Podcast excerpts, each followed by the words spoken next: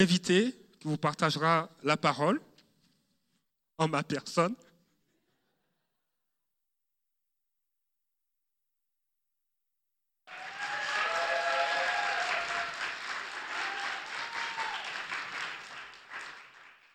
Merci, merci beaucoup. Je souhaite que vous applaudissiez le Seigneur euh, après le message, que vous soyez bénis. Ça, c'est euh, ma prière. Euh, ce matin, on va prier. Moi, j'aime prier. un pasteur a déjà dit, quand tu ne sais plus quoi faire, prie. Alors, on va remettre ce, temps entre les mains de Dieu. Père éternel, ce matin, je te dis merci. Merci Seigneur pour ce privilège que nous avons de pouvoir entendre ta parole, de pouvoir Seigneur venir dans ta maison, venir dans ta présence. Et notre désir Seigneur, c'est que tu prennes toute la place. Bienvenue Saint-Esprit. Sois le bienvenu Seigneur, parce que tu veux parler, tu veux agir dans les vies. Seigneur, tu veux donner une direction. Tu veux, Seigneur, te glorifier. Tu veux, Seigneur, révéler le Fils. Mais aussi, tu veux révéler, Seigneur, Dieu le Père. Seigneur, ce matin, nous te remettons ce temps entre tes mains. Dans le nom de Jésus. Amen. Je vais commencer euh, ce message par vous raconter l'histoire d'un homme qui a fait face à un ennemi de taille. Il était roi et, l'histoire de cet homme est particulière et on va le voir tout à l'heure. Il se trouvait dans une situation où, alors qu'il était roi, le, royaume ou, le pays qui était au nord de son royaume a été assiégé et les villes ont été détruites par un ennemi. Et il réalisait qu'à son tour, l'armée ennemie s'en venait dans son pays. C'était un homme qui était attaché à Dieu. C'était un homme qui euh, euh, s'était consacré et marchait selon la parole de Dieu. Et alors qu'il avait cette soif, ce zèle pour Dieu, un ennemi puissant est venu assiéger la ville de Jérusalem. Et, euh, dans cette situation où on disait, mais comment, comment on va s'en sortir Cette armée est puissante, elle est nombreuse, elle a fait des ravages dans d'autres pays, il y a des nations qui ont été vaincues, il y a des hommes, des femmes qui ont été enlevés, emmenés en captivité. Et il se dit, moi comme roi, comme jeune roi, qu'est-ce que je vais faire? Comment on va s'en sortir? Et et lorsque il y a des sièges, lorsque euh, une armée ennemie assiège une ville, ça peut durer des mois et même des années. Est-ce que tout le monde est réveillé?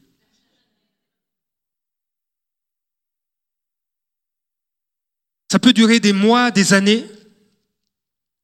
Et alors qu'il vivait ce siège, alors que la ville de Jérusalem était encerclée par cette armée, le doute est venu dans son cœur.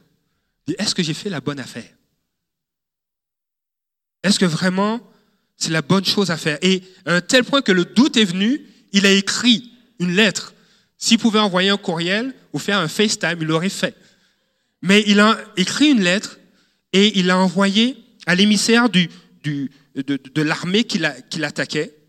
Il dit, arrêtez, j'ai commis une erreur le doute est venu sur son cœur.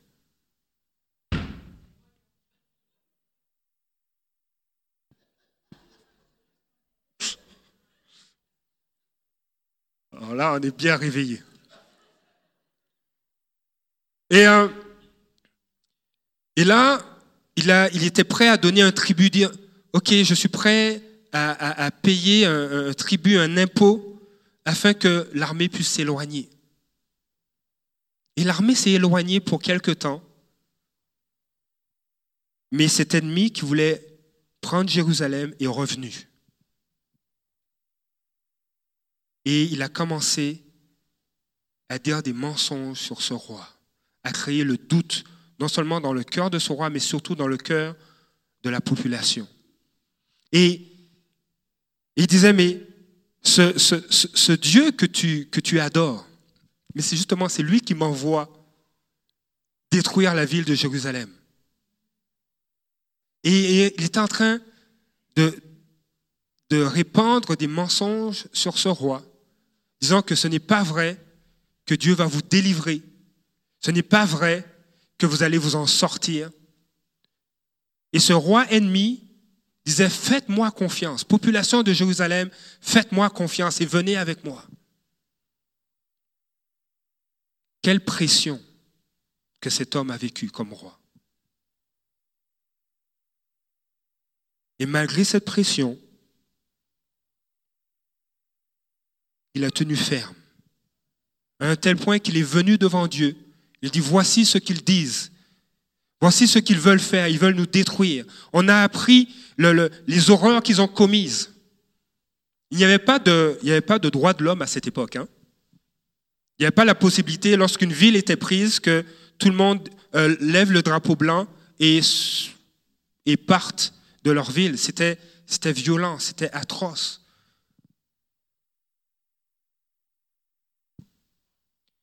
Et il est dit dans la Bible, de tous les rois de Juda qui lui succédèrent, qui l'ont succédé, qui lui succédèrent ou qui le précédèrent, aucun ne fut, ne fut pareil à lui. Cet homme s'appelait Ézéchias. Et son histoire commence comme cela. Vous savez, les histoires de vie euh, ne commencent pas toujours bien, ne, commencent pas comme on le souhaiterait. Et Ézéchias n'a pas fait exception à la règle. Certains peuvent grandir dans des milieux qui sont favorables, mais Ézéchias, ça n'a pas été son cas. Et aujourd'hui, je vais vous parler de cet homme qui sera le, et cette prédication sera le début d'une série que je vais faire. Je vous parler d'Ézéchias. La prochaine fois que j'apporterai un message, ce sera sur marcher dans ta destinée. Comment Ézéchias a marché dans sa destinée? Comment Ézéchias a fait face à l'héritage que Dieu lui a laissé? Mais aujourd'hui, on va voir comment Ézéchias s'est tenu devant Dieu alors que tout jouait contre lui. Quel que soit ton passé, tout comme Ézéchias, quel que soit notre passé, Dieu nous dit que tu peux devenir un homme, une femme d'influence et d'impact. Dieu te dit que tu peux être un homme ou une femme de Dieu et tu peux avoir un impact comme Ézéchias l'a eu. Peu importe d'où tu pars ou où tu commences avec Dieu, il n'y a pas de limite à la faveur de Dieu sur ta vie. Et il n'y a pas de limite à ce qu'il peut faire dans ta vie. Il n'y en a pas. Tant que tu restes attaché à Dieu, tant que tu lui fais confiance, tant que tu t'alignes sur sa parole, ce que Dieu peut faire n'a pas de limite. Le contexte de vie d'Ézéchias était, extrêmement intense. Et quand on, regarde euh, ce qui est dit de lui dans, euh, Deuxième Roi ou dans le livre des Chroniques, en quelques versets, on a pratiquement une année de vie et des, des actions qu'Ézéchias a posées, tellement c'est intense. Mais le contexte de vie d'Ézéchias était aussi horrible. Et nous allons prendre le temps de regarder ce contexte pour pouvoir euh, voir comment on peut s'aligner par rapport à ce contexte. Qu'est-ce que Dieu a fait? Ézéchias, à cette époque-là, euh, il a partagé les fonctions de roi avec son père, qui s'appelait Akaz. Il a régné comme roi régent avec son, père. Il était en formation. Il était en, en, coach, euh, il était en train d'être coaché par son père. Et ça a duré plusieurs années, à peu près 14 ans. Ça, au départ, ça, a l'air intéressant. Être, être coaché par son père, pour devenir roi, ça doit être le fun. Mais le problème, le problème, c'est que le père d'Ézéchias ne marchait pas avec Dieu. Non seulement il ne marchait pas avec Dieu, mais il n'était vraiment pas attaché à Dieu, il voulait rien savoir. Il ne voulait rien savoir de Dieu. Et à un tel point qu'il faisait même, il commettait même des horreurs à cette époque. Comme roi, le père d'Ézéchias faisait des choses abominables. Dans 2 Chroniques, au chapitre 28, les versets 2 à 3, on voit, on voit quel était le cœur du père d'Ézéchias. Et ça va nous illustrer un peu dans quel contexte Ézéchias vivait. Il est dit au verset 2, il marcha, concernant le père d'Ézéchias, donc Akaz, il marcha sur la voie des rois d'Israël, il fit même fabriquer des idoles en métal fondu pour les Baals, brûla des parfums dans la vallée des fils d'Innon et fit passer ses fils par le feu, conformément aux pratiques abominables. Pratiques abominables. On peut traduire pratique horrible, mauvaise, affreuse, odieuse, repoussante, atroce, détestable, laide, épouvantable, terrible. Des nations que l'Éternel avait dépossédées devant les Israélites. Verset 4, il offrait des parfums, des sacrifices et des parfums sur les hauts lieux, sur les collines et sous tout arbre vert. Le père d'Ézéchias fabriquait des idoles. Et la particularité, la particularité du type d'idole qu'il fabriquait, c'était des Baals. C'était des idoles à qui on offrait des sacrifices d'enfants. Et souvent de moins de 4 ans. Non seulement y avait, il faisait un culte à Baal, mais dans cette région, c'était courant qu'il fasse un autre culte à un autre, une autre divinité qu'on appelait Moloch. Et c'était la même chose. Et c'était tellement horrible qu'on va voir dans Jérémie ce que Dieu dit de cette pratique. Jérémie 19, au verset 5, il dit ceci. Ils ont construit des hauts lieux en l'honneur de Baal pour brûler leurs enfants en holocauste à Baal.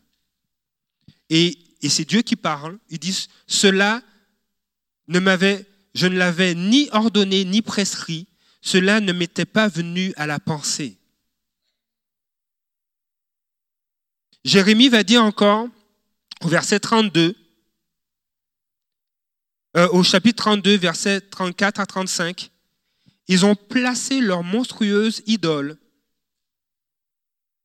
dans le temple auquel mon nom est associé, de manière à le rendre impur. Ils ont construit des hauts lieux en l'honneur de Baal dans la vallée de Ben Inon pour offrir leurs fils et leurs filles en sacrifice à Moloch. Cela, je ne l'avais pas ordonné. Cela ne m'était pas venu à la pensée, commettre de telles horreurs pour faire pécher Judas. Et c'est vraiment une phrase, une forme rhétorique pour dire que ces pratiques sont à des années-lumière du cœur et de l'amour que Dieu peut avoir pour les êtres humains. Cela ne pouvait même pas venir à la pensée de Dieu. C'est pour faire ressortir cet aspect. Et Ézéchias, c'est dans ce milieu qu'il a grandi. C'est dans un milieu où, lorsqu'il bâtissait des, des, euh, des hôtels, il y avait cette possibilité d'offrir un enfant. Et, son père, le père d'Ézéchias, a décidé de pas seulement aller à la vallée des fils d'Inon pour faire des hôtels, mais il en faisait à chaque coin de rue de Jérusalem.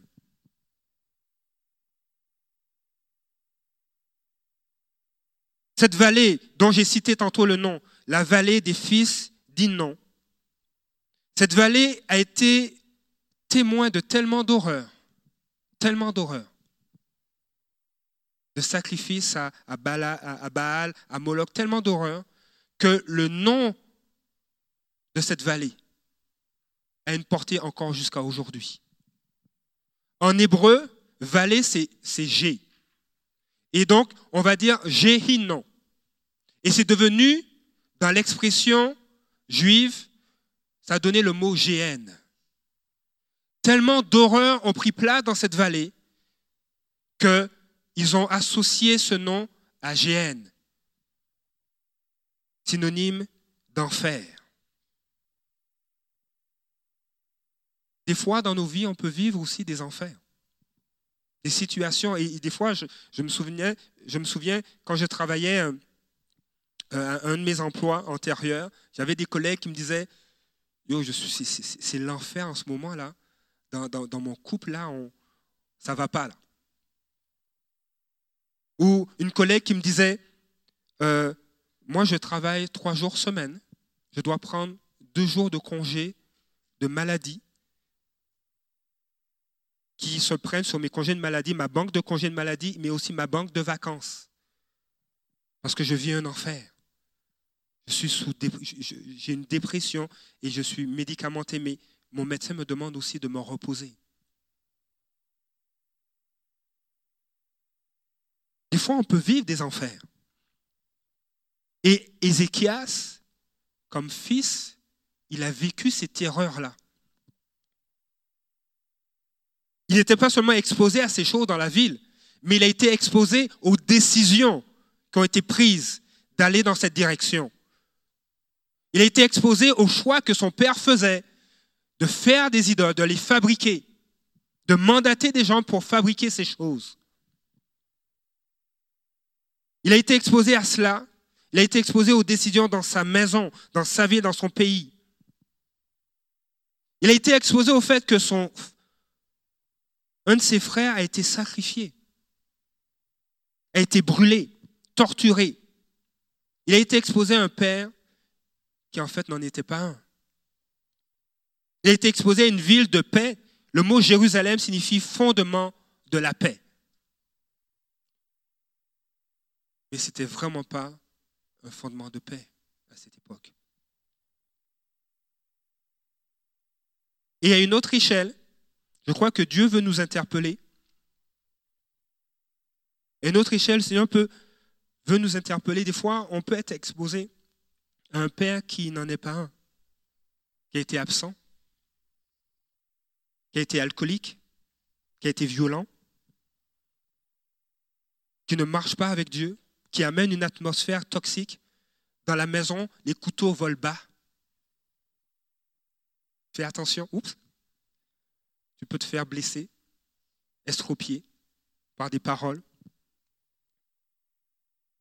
On peut être exposé à une école où au lieu de t'épanouir, tu te renfermes parce qu'il y a de l'intimidation. Au travail, ça peut être la même chose. Les conflits, du rejet.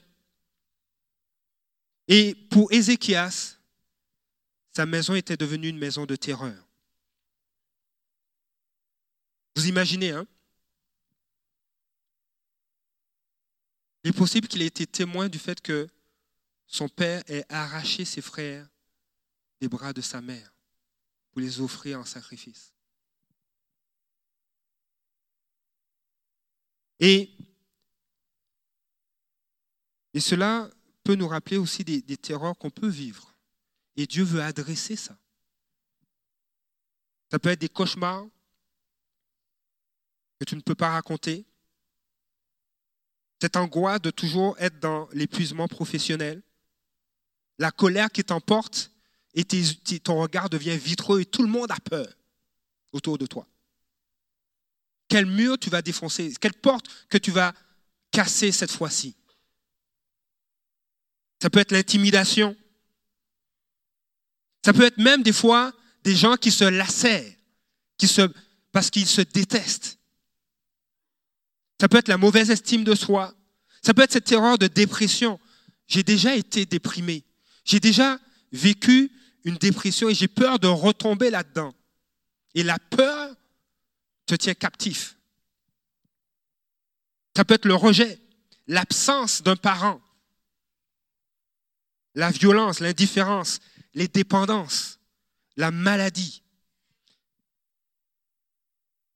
Et face à ce type de terreur, et si on revient à Ézéchias, alors qu'il faisait face à des horreurs de, la sorte, alors que tout jouait contre lui, Ézéchias a décidé de s'attacher radicalement à Dieu.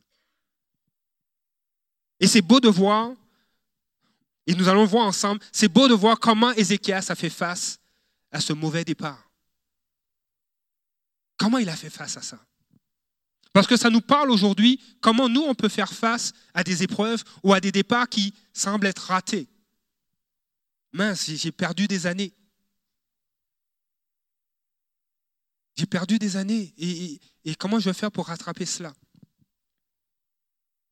Vous savez, le père d'Ézéchias ne connaissait pas Dieu. Et des fois, on dit oui, mais mon départ est, plus difficile, je ne viens pas de milieu chrétien.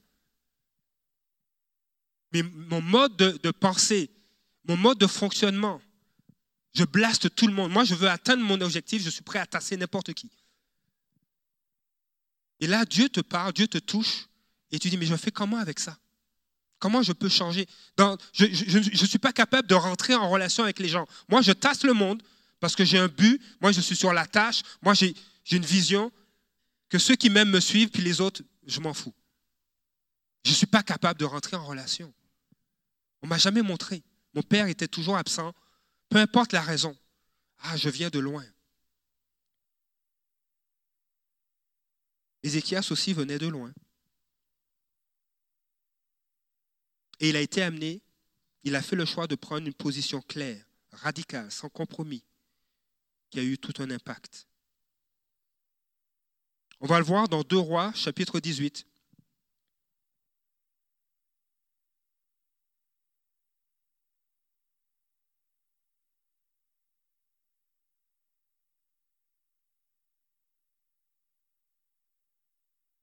Au verset 1.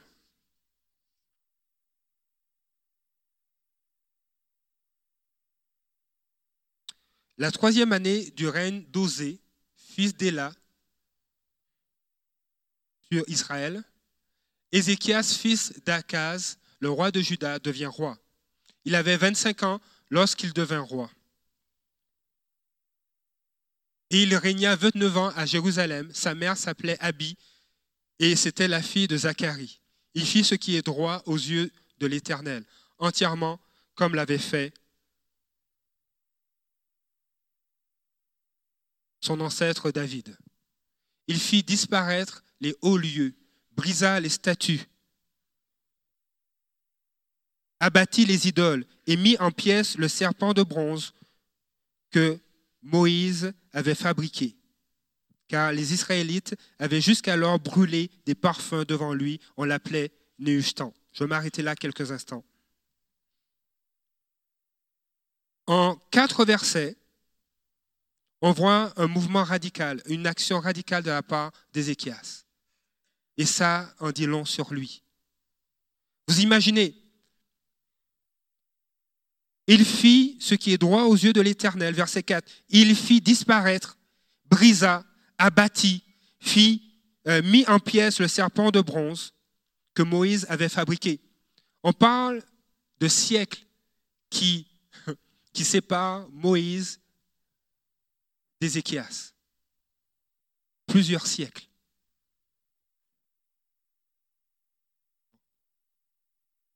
Plusieurs siècles les séparent. Et entre-temps, il y a des rois. Il y a eu des rois qui ont régné sur, sur Israël, sur Juda. Et il a fallu que ce soit Ézéchias qui détruise ce serpent qui a été mal utilisé, qui était devenu une idole. David ne l'a pas détruit. Salomon ne l'a pas détruit. Le grand-père, le grand-père, le grand, son, grand-père, grand-père Joe, son grand-père, le grand-père d'Ézéchias, qui s'appelait Jotan, il ne l'a pas détruit, alors que c'était un homme qui marchait avec Dieu. Mais Ézéchias a pris une position radicale, sans compromis.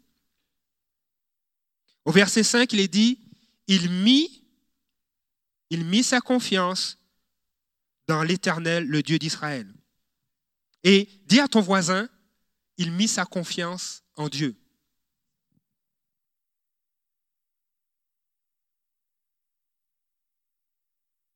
Et réponds-lui, il se conforma au commandement qu'il avait prescrit à Moïse. Il se conforma au commandement de Dieu. Je peux le dire comme ça. Ézéchias mit sa confiance dans l'Éternel, le Dieu d'Israël. Tous les rois de Juda qui lui succédèrent ou qui le précédèrent, aucun ne fut pareil à lui. Le commencement, d'où vient Ézéchias, c'est pas le fun. C'est vraiment pas le fun. Tout jouait contre lui.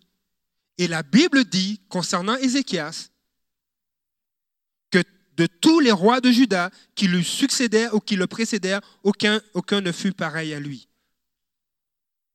Peu importe d'où tu viens, d'où tu pars, d'où tu commences, il n'y a pas de limite à la faveur de Dieu sur ta vie.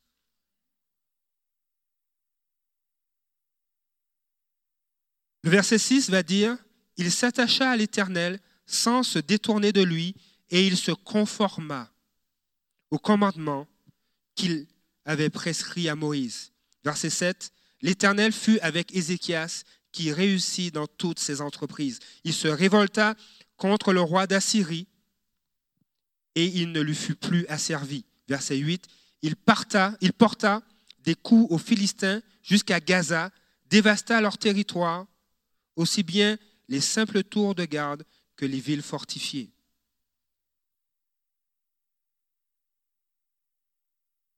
Qu'est-ce que Dieu nous demande?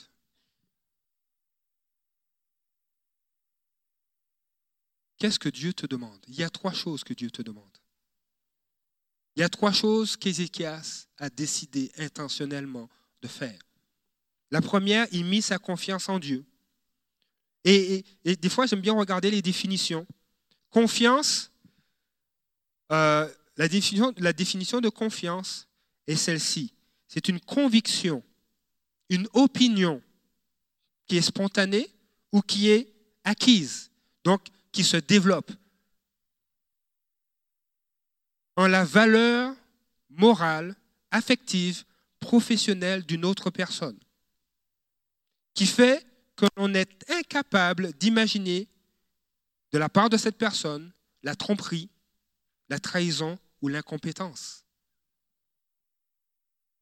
En d'autres mots, Ézéchias avait cette conviction acquise, une conviction, une opinion acquise en la valeur morale, en la valeur affective et entre guillemets en la valeur professionnelle de Dieu. Qui faisait en sorte qu'il était incapable. Ézéchiel ne pouvait pas imaginer de la part de Dieu tromperie, trahison ou incompétence. Et Dieu te dit, je veux que tu me fasses confiance. Dieu te dit, je veux que tu aies une conviction acquise, qui se développe en ma valeur morale, en ma valeur affective pour toi, en ma valeur, entre guillemets, professionnelle pour toi, de sorte que tu seras incapable d'imaginer, d'oser penser. Tu seras incapable. le mot imaginer n'existera pas dans euh, à ton niveau, dans ton vocabulaire, tu, ne pourras, tu seras incapable d'imaginer que Dieu puisse te tromper, que Dieu puisse te trahir, que Dieu puisse être incompétent par rapport à toi. Et c'est dans cette dimension-là que Dieu veut t'emmener à lui faire confiance. S'il te dit, je vais te guérir, la guérison est déjà acquise. Elle a déjà été libérée dans les cieux pour toi. Et Dieu veut t'amener à saisir cette guérison Dieu veut t'emmener à saisir une victoire. Dieu veut t'emmener à vivre les promesses qu'il a déclarées sur ta vie. Il te dit, fais-moi confiance.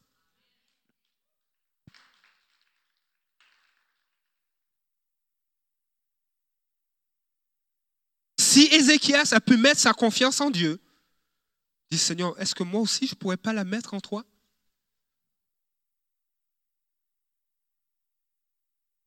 Et on est face à un choix. Et c'est ça qui est merveilleux avec Dieu. Dieu ne nous impose rien, mais il a suffisamment foi en nous pour qu'on puisse, nous, à notre tour, faire ce choix d'acquérir une conviction, une certitude, une assurance, une foi, une fermeté en la valeur morale, affective, professionnelle de Dieu. C'est la première chose que Dieu te demande. Fais-moi confiance. La deuxième chose qu'Ézéchias a fait, il s'attacha à Dieu. Je peux m'attacher euh, avec une laisse à mon, à mon iPhone. Comme ça, je peux savoir c'est quoi la température dehors. Je peux m'attacher à des biens, à mon éducation, au fait que je vais au gym six fois par semaine, dans mon cœur.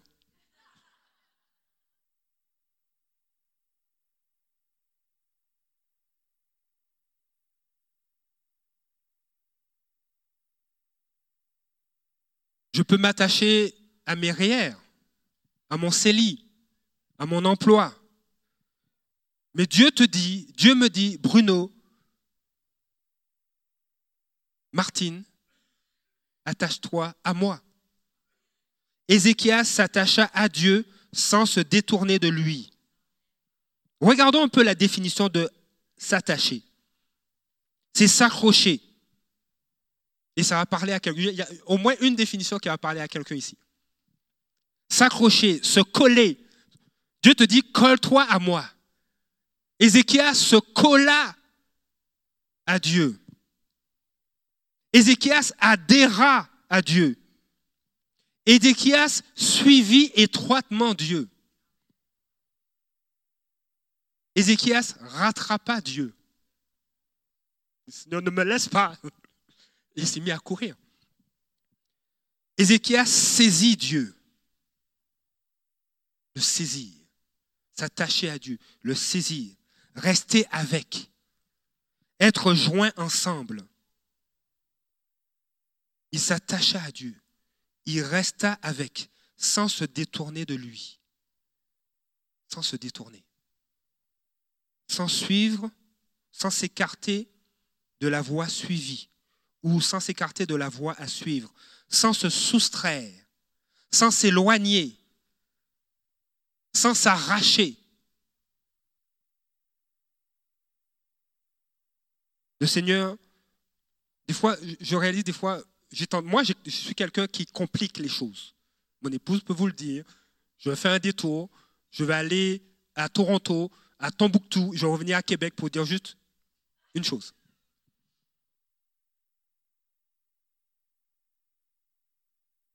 Mais Dieu, Dieu, voilà ce qu'il te dit. Fais-moi confiance. Attache-toi à moi sans te détourner de moi, sans te soustraire, sans t'écarter de la voie que je trace pour toi. Et donc, il y a une intention, il y a, euh, on, s'astreint, on s'oblige. Mais Dieu aussi va dire cette troisième chose qu'Ézéchias a vécue, il se conforma au commandement qu'il avait prescrit à Moïse. Il se conforma au commandement de Dieu. Il se conforma à la parole de Dieu. Il se conforma aux lois de Dieu. Il se conforma à la Torah. Il se conforma même au Réma, à ce que Dieu lui disait. Il se conforma. Je dis, mais conforma, ok, c'est quoi, Seigneur? Conforma, c'est se régler sur, se mettre en accord avec. Ézéchias se régla à mille pitons sur la parole de Dieu. Il se mit en accord avec la parole de Dieu.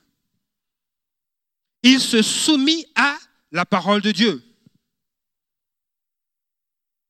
Il se donna la forme de la parole de Dieu, entre guillemets, si on va vraiment au, sens littéral. Il se donna la forme. Il dit, moi, je, veux vraiment m'aligner, me conformer, je veux avoir la forme de vraiment marcher.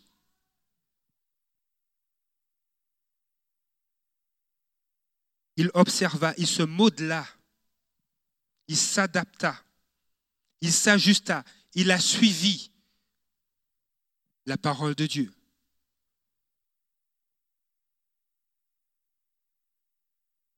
Il y a trois choses qu'Ézéchias a fait. Il mit sa confiance en Dieu. Il s'attacha non pas à autre chose, il s'attacha à Dieu sans se détourner de lui. Il se conforma. Il se mit en accord avec la parole de Dieu. Et peu importe d'où on part, Dieu a une destination pour nous. Il te dit, voici les trois points, les trois règles. Fais-moi confiance. Attache-toi à moi sans t'en détourner. Et conforme-toi, suis, aligne-toi à ma parole. Oui, certains disent, mais je n'ai pas d'arrière-plan, je ne connais pas la Bible. Mais tu parles de maintenant, tu vas la connaître. Ézéchias avait un père qui n'a, rien voulu savoir de Dieu. Mais ce qui est intéressant, c'est que Ézéchias avait un grand-père qui est vraiment grand-père Joe. Oui, grand-père Joe, c'est grand-père Jotam. Et la Bible ne, nous dit pas, mais je trouve ça vraiment intéressant, la, Bible ne nous dit pas qu'ils ont été en relation, qu'ils, ont pris euh, un tea time ensemble, qu'ils ont été chez McDo ensemble. Mais si on regarde la chronologie et les dates, il est fort probable que Ézéchias a été exposé à la présence de son grand-père. Donc, je me permets d'imaginer ceci.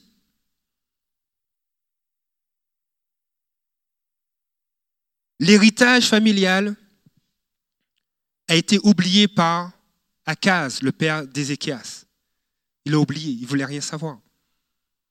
Et des fois, dans nos vies,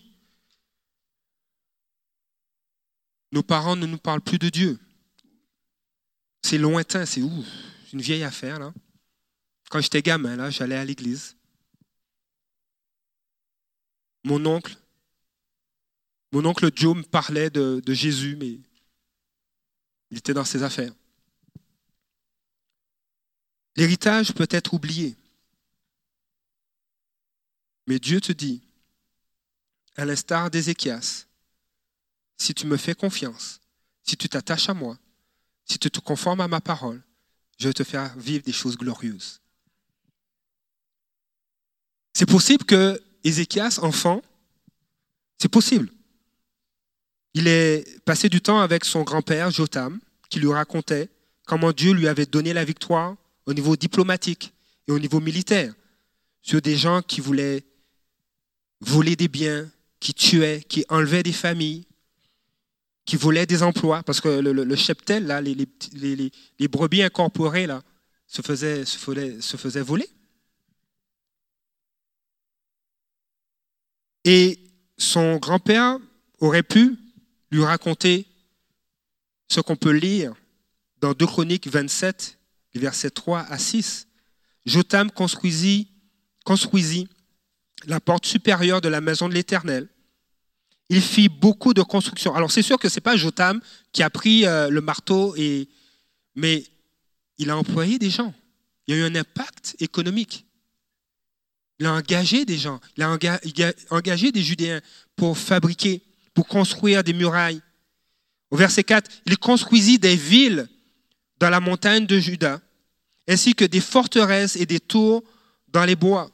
Probablement que euh, ce qui est écrit dans ce passage, Ézéchias l'a entendu de son grand-père, ou au moins de sa mère.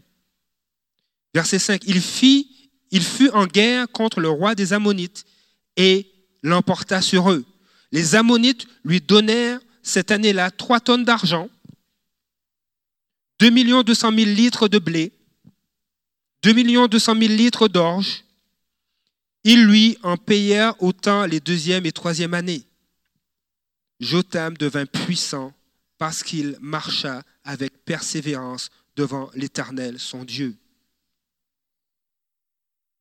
Ézéchias a dû entendre cette histoire. Peut-être de la bouche de son grand-père, techniquement c'est possible, ou de sa mère, mais il a entendu parler. Ah, mon grand-père a fait ça, mais ce n'est pas ce que je vis actuellement avec mon père. On est dans la terreur. Mes frères ont été pris, ont été tués.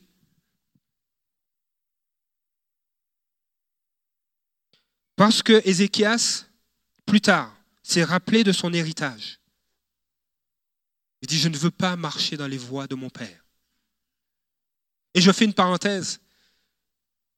Il y a, il des fois, on vit, on, est dans des relations avec des gens, et puis on va dire, je ne veux pas marcher comme lui. Ce n'est pas par rejet de la personne, c'est par rejet de ses gestes, de ses actions, de son attitude de cœur. Et Ézéchiel disait, non, je ne veux pas marcher comme mon père. Je ne veux pas imposer ça à mes propres enfants. Qu'est-ce que je fais?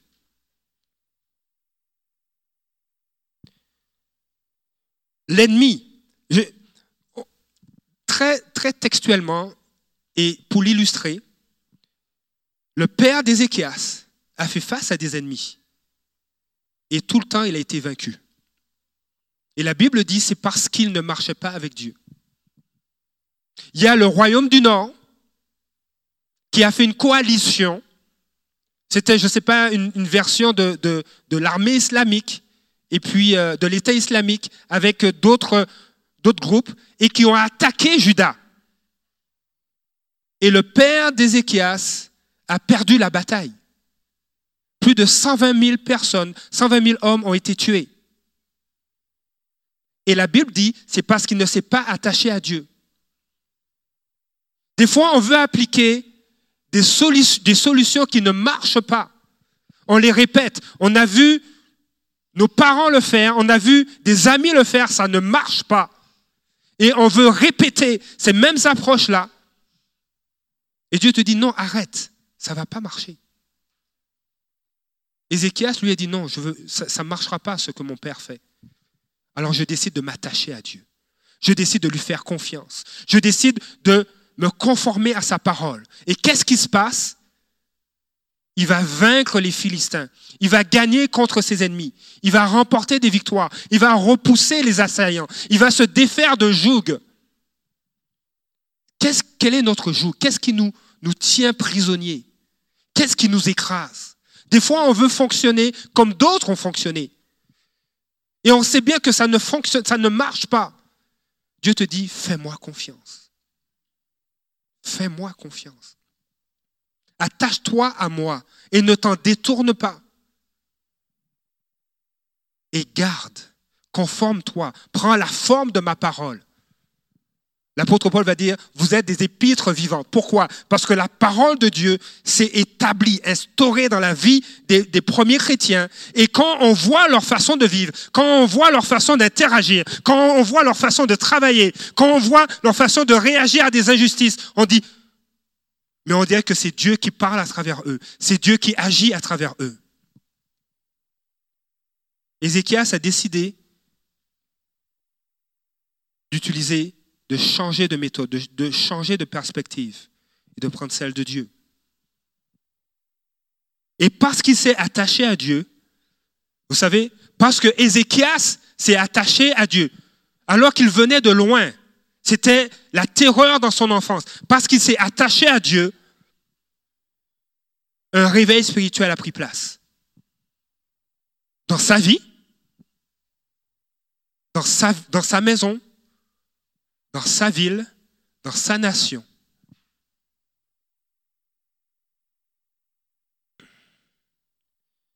Si on regarde 2 Rois, chapitre 18, verset 3 à, 5, à 4, il est dit, il fit. L'influence, l'influence qu'Ézéchias a eue, parce qu'il s'est attaché à Dieu, parce qu'il lui, a fait, a fait confiance, a dépassé les frontières de sa maison, a dépassé les frontières même de sa ville. Et, on en parlera au prochain message, a dépassé les frontières de plusieurs nations. On voit au verset 3 de 2 Rois 18, il fit ce qui est droit aux yeux de l'Éternel, entièrement comme l'avait fait son ancêtre David. Il fit disparaître les hauts lieux que son grand-père n'avait pas fait disparaître. Bien que son grand-père a marché avec Dieu, mais il est allé encore plus loin. Peu importe d'où tu viens, peu importe ce que tu as fait, ce que tu as vécu, ce que Dieu veut faire, il veut faire plus que ce que tu as déjà entendu faire de sa part. Il veut agir dans ta vie et il veut faire de toi une influence. Il fit disparaître les hauts lieux, brisa les statues, abattit les idoles et mit en pierre le serpent de bronze que Moïse avait fabriqué.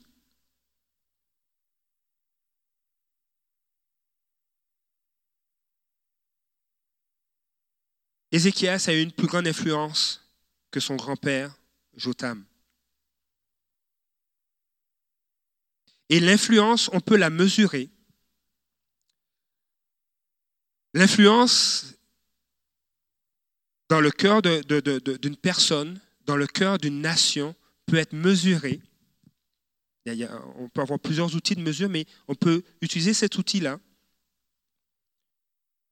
par la mesure qu'on peut donner à Dieu. Le test de l'argent. Parce que donner sa dîme, c'est une expression de foi. Hein. Mais regardez ce qui se passe.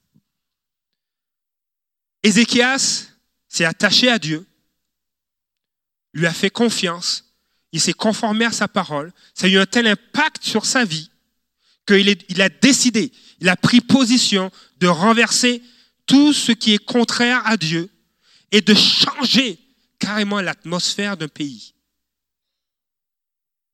Est-ce qu'il est dit parce qu'il est allé à l'université dans tel pays, ensuite il est allé aux États-Unis étudier? Oui, Dieu bénit ces choses-là.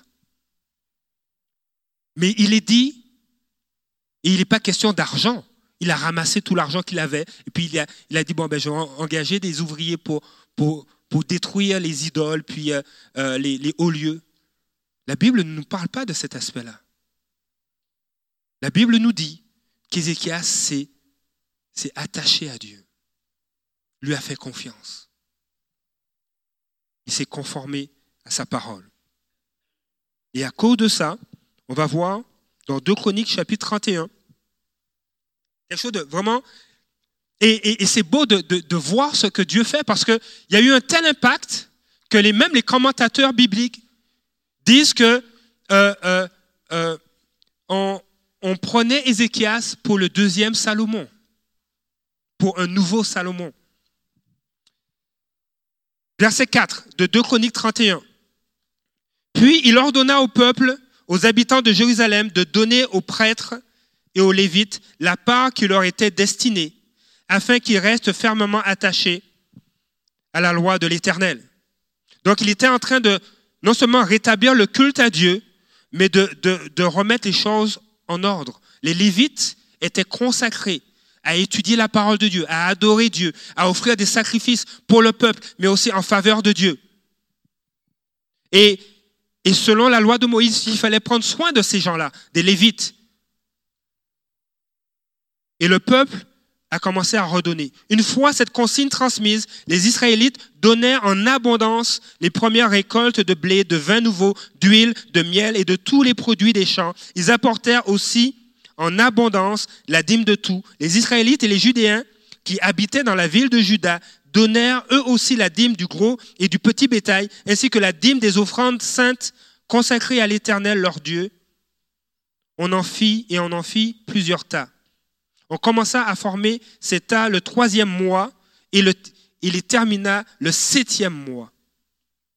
Ézéchias et les chefs vinrent voir l'État et qu'est-ce qu'ils ont fait? Ils bénirent l'Éternel et son peuple Israël. Ézéchias interrogea les prêtres et les lévites à propos de cet tas. Alors le grand prêtre Azaria, de la famille de Sadoc, lui répondit, Depuis qu'on a commencé Dis à ton voisin, depuis qu'on a commencé. Depuis qu'on a commencé d'apporter les offrandes dans la maison de l'Éternel, nous avons mangé à satiété. nous avons mangé à satiété. On a eu le ventre plein. Et en plus, en laissant beaucoup de reste, car l'Éternel a béni son peuple.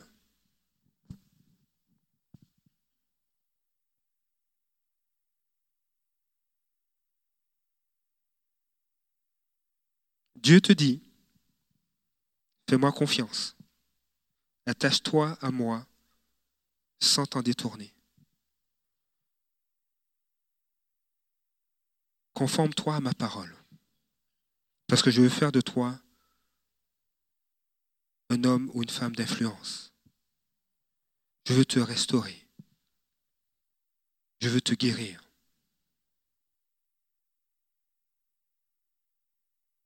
Et l'impact que je veux avoir à travers toi dépasse ce que toi tu peux imaginer.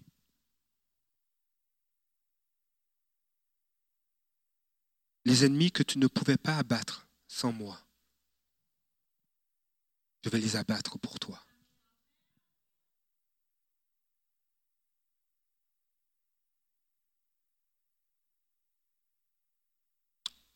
L'influence que tu as perdue dans ta famille, je vais changer cela. Tes filles et tes fils reviendront à moi. Tes frères et tes sœurs se tourneront vers moi.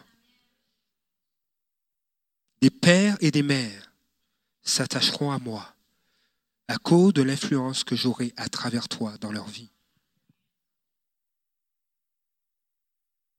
Ce n'est pas les mathématiques de Dieu ne sont pas nos mathématiques. Il y a un cadre dans lequel Dieu agit. Et c'est dans ce cadre-là. Ah, mais je ne suis pas libre.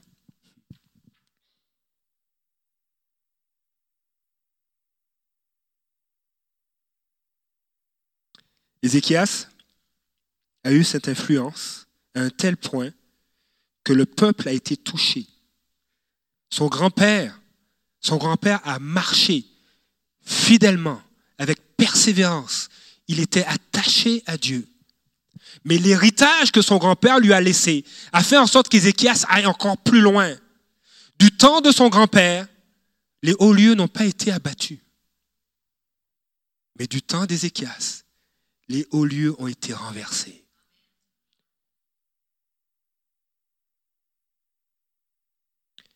L'impensable devient pensable.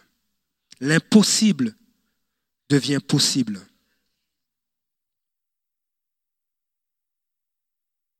Parce qu'il s'est attaché à Dieu, parce qu'il lui a fait confiance, parce qu'il s'est conformé à sa parole, Ézéchias a pu repousser des ennemis, contrairement à son père, qui n'a pas pu le faire.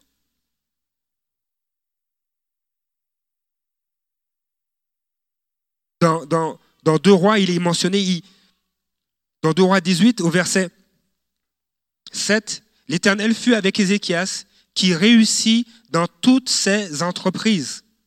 Dans toutes ses entreprises. Parce qu'il était aligné. Parce qu'il était, il s'était confirmé à sa parole. Et il réussit dans toutes ses entreprises parce que Dieu était avec lui. Il se révolta contre le roi d'Assyrie et il ne fut plus asservi. Il porta des coups aux Philistins jusqu'à Gaza et dévasta leur territoire. On peut avoir essayé à maintes reprises, de maintes manières, à trouver une solution dans ce qui nous a servi.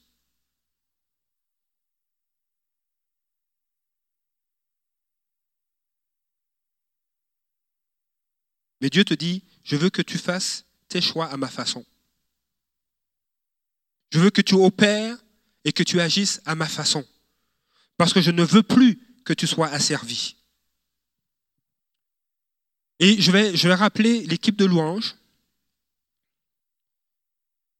Il y a, une excitation, il y a une effervescence dans le ciel en ce moment. Et en tout temps. Le matin, quand tu te lèves, puis tu dis, je prends notre temps avec Dieu. La nuit, à, à 3 heures du matin, lorsque tu te sens réveillé, tu es réveillé, puis Dieu te dit, prie.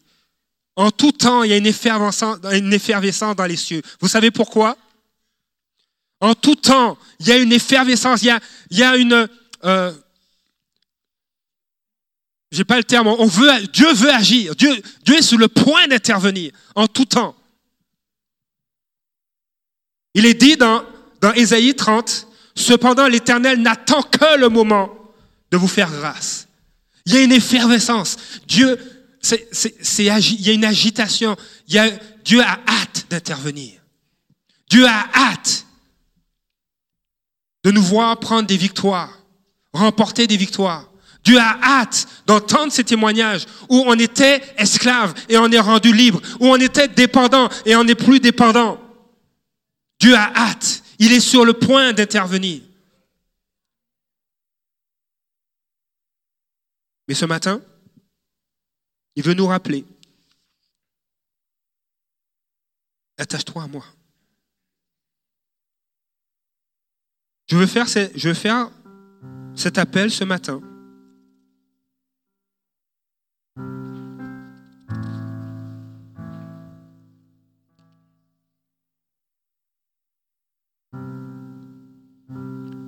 peu importe d'où tu pars, pour Dieu, ce n'est pas un problème. Peu importe les combats que tu vis, ils ne sont pas, ils ne sont pas trop grands pour lui. Peu importe les défis auxquels tu es exposé, les échecs que tu as vécus, peu importe les cauchemars, l'épuisement que tu as, la colère, l'intimidation que tu vis, les, lacérations que tu t'imposes, la mauvaise estime que tu as, les dépressions auxquelles tu as été exposé, le rejet que tu as vécu, les absences dont tu as été témoin, les violences, les esclandres, les, les colères qui prenaient place chez toi, l'indifférence, la maladie, peu importe. Tout cela, Dieu te dit, attache-toi à moi.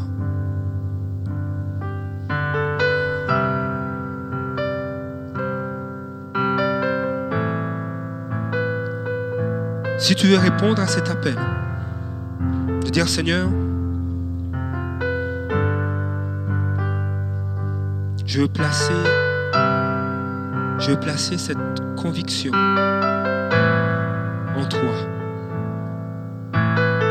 que tu vas prendre soin de moi. Je veux placer cette conviction en ta valeur morale, affective, professionnelle, qui va faire en sorte que je ne pourrais pas imaginer que tu pourrais me trahir, me tromper ou être incompétent. Si tu veux répondre à cet appel de t'attacher à Dieu, lève-toi. Si tu veux répondre à cet appel de lui faire confiance, alors que tous les faits, que toutes les mathématiques placées sous tes yeux disent, tu vas pas t'en sortir. Mais Dieu te dit, fais-moi confiance. Lève-toi.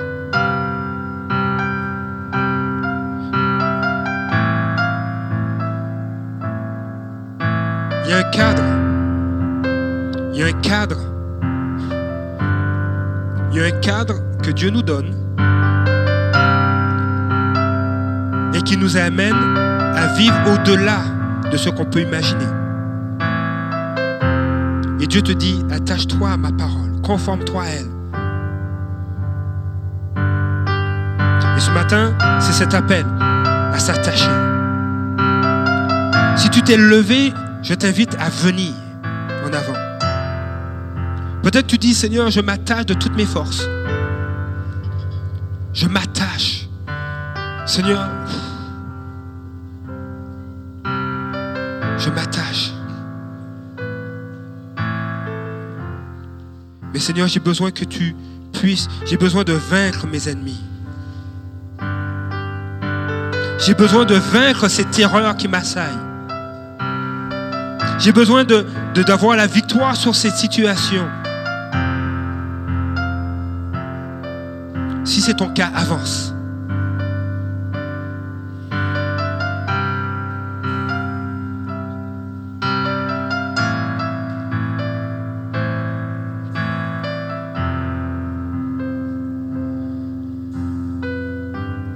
Dieu veut te témoigner qui prend, qui prend ces situations en main. Dieu veut te dire, je veux être et je suis avec toi. Je suis avec toi. Parce que tu viens à moi, parce que tu places ta confiance, tu veux t'attacher à moi. Je suis avec toi.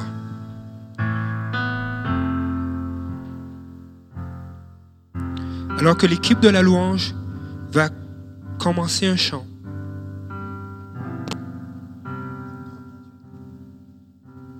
Dieu veut commencer à agir. Attends-toi. Attends-toi à lui.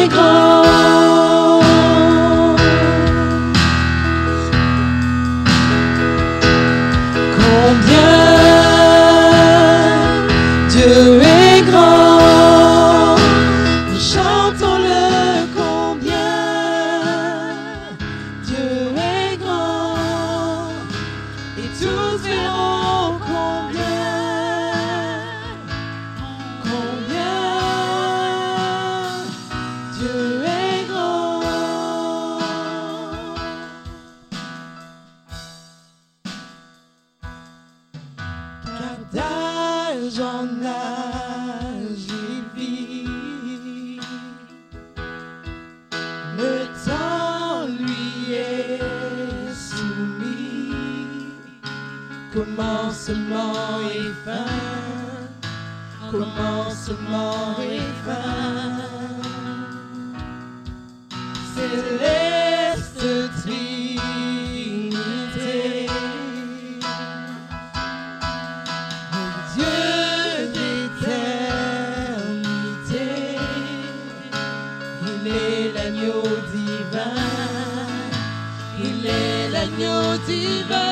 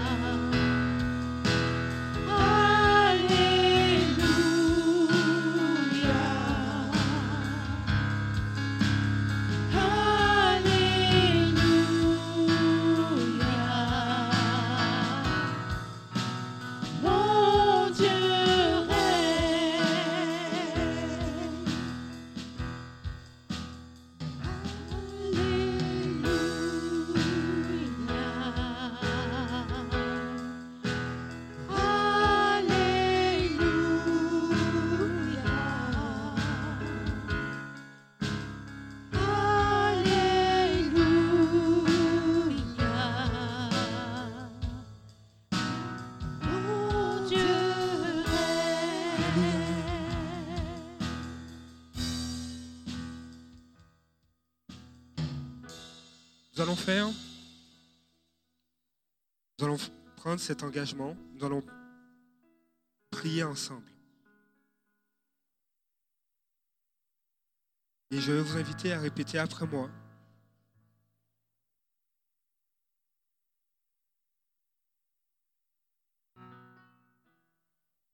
Akaz avait essayé à sa manière et ça a été un échec.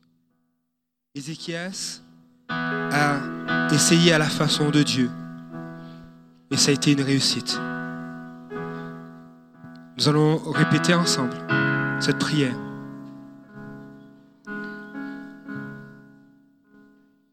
Père éternel, je me tiens devant toi parce que je veux te faire confiance.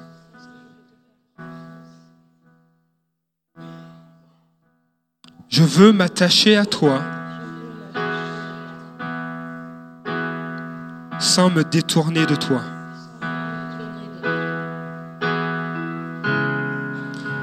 Je veux me conformer à ta parole. Parce que tu veux me donner la victoire sur mes ennemis. Ils ne sont pas faits de chair et de sang,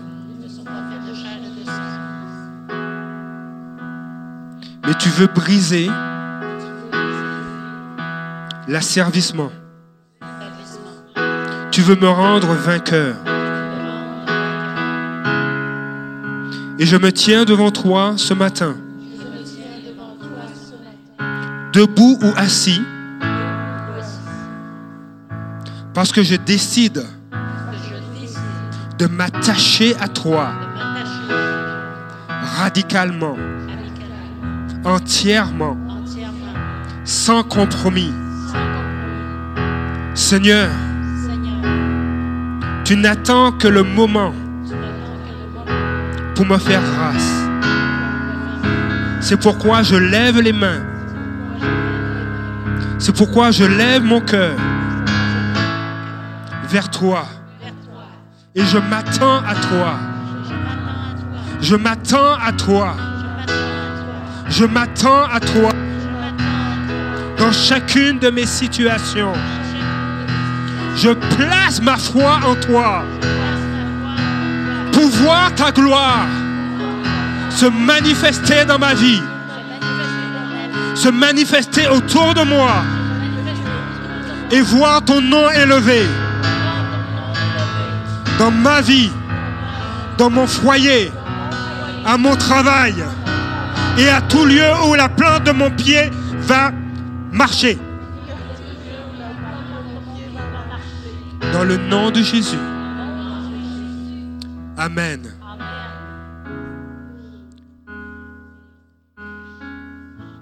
S'il y a des gens qui priaient de, l'équipe de ministère qui priaient pour vous, vous pouvez continuer. L'engagement, on le maintient. On le garde. On ne fléchit pas. Et Dieu dit, je suis capable de te tenir et de te faire traverser les eaux sans que, tu te noies. Je suis capable de te faire traverser le feu sans que tu te brûles. Parce que je suis Dieu. Et les promesses que je t'ai faites, je vais les accomplir. Parce que je ne suis pas un homme pour mentir, dit le Seigneur.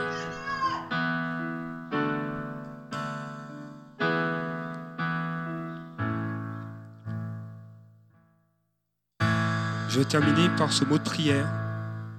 Et à l'issue de ce mot de prière, la réunion sera officiellement terminée. Mais si vous voulez rester pour qu'on prie pour vous, l'équipe de mystère prendra le temps de prier pour, pour vous. Seigneur, je te dis merci ce matin. Parce que Seigneur, tu nous appelles à être une influence.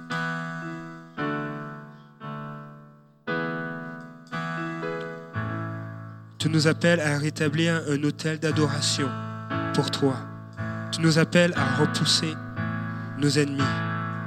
Parce que tu veux que l'impensable devienne pensable, que l'impossible devienne possible. Seigneur, je prie, Père,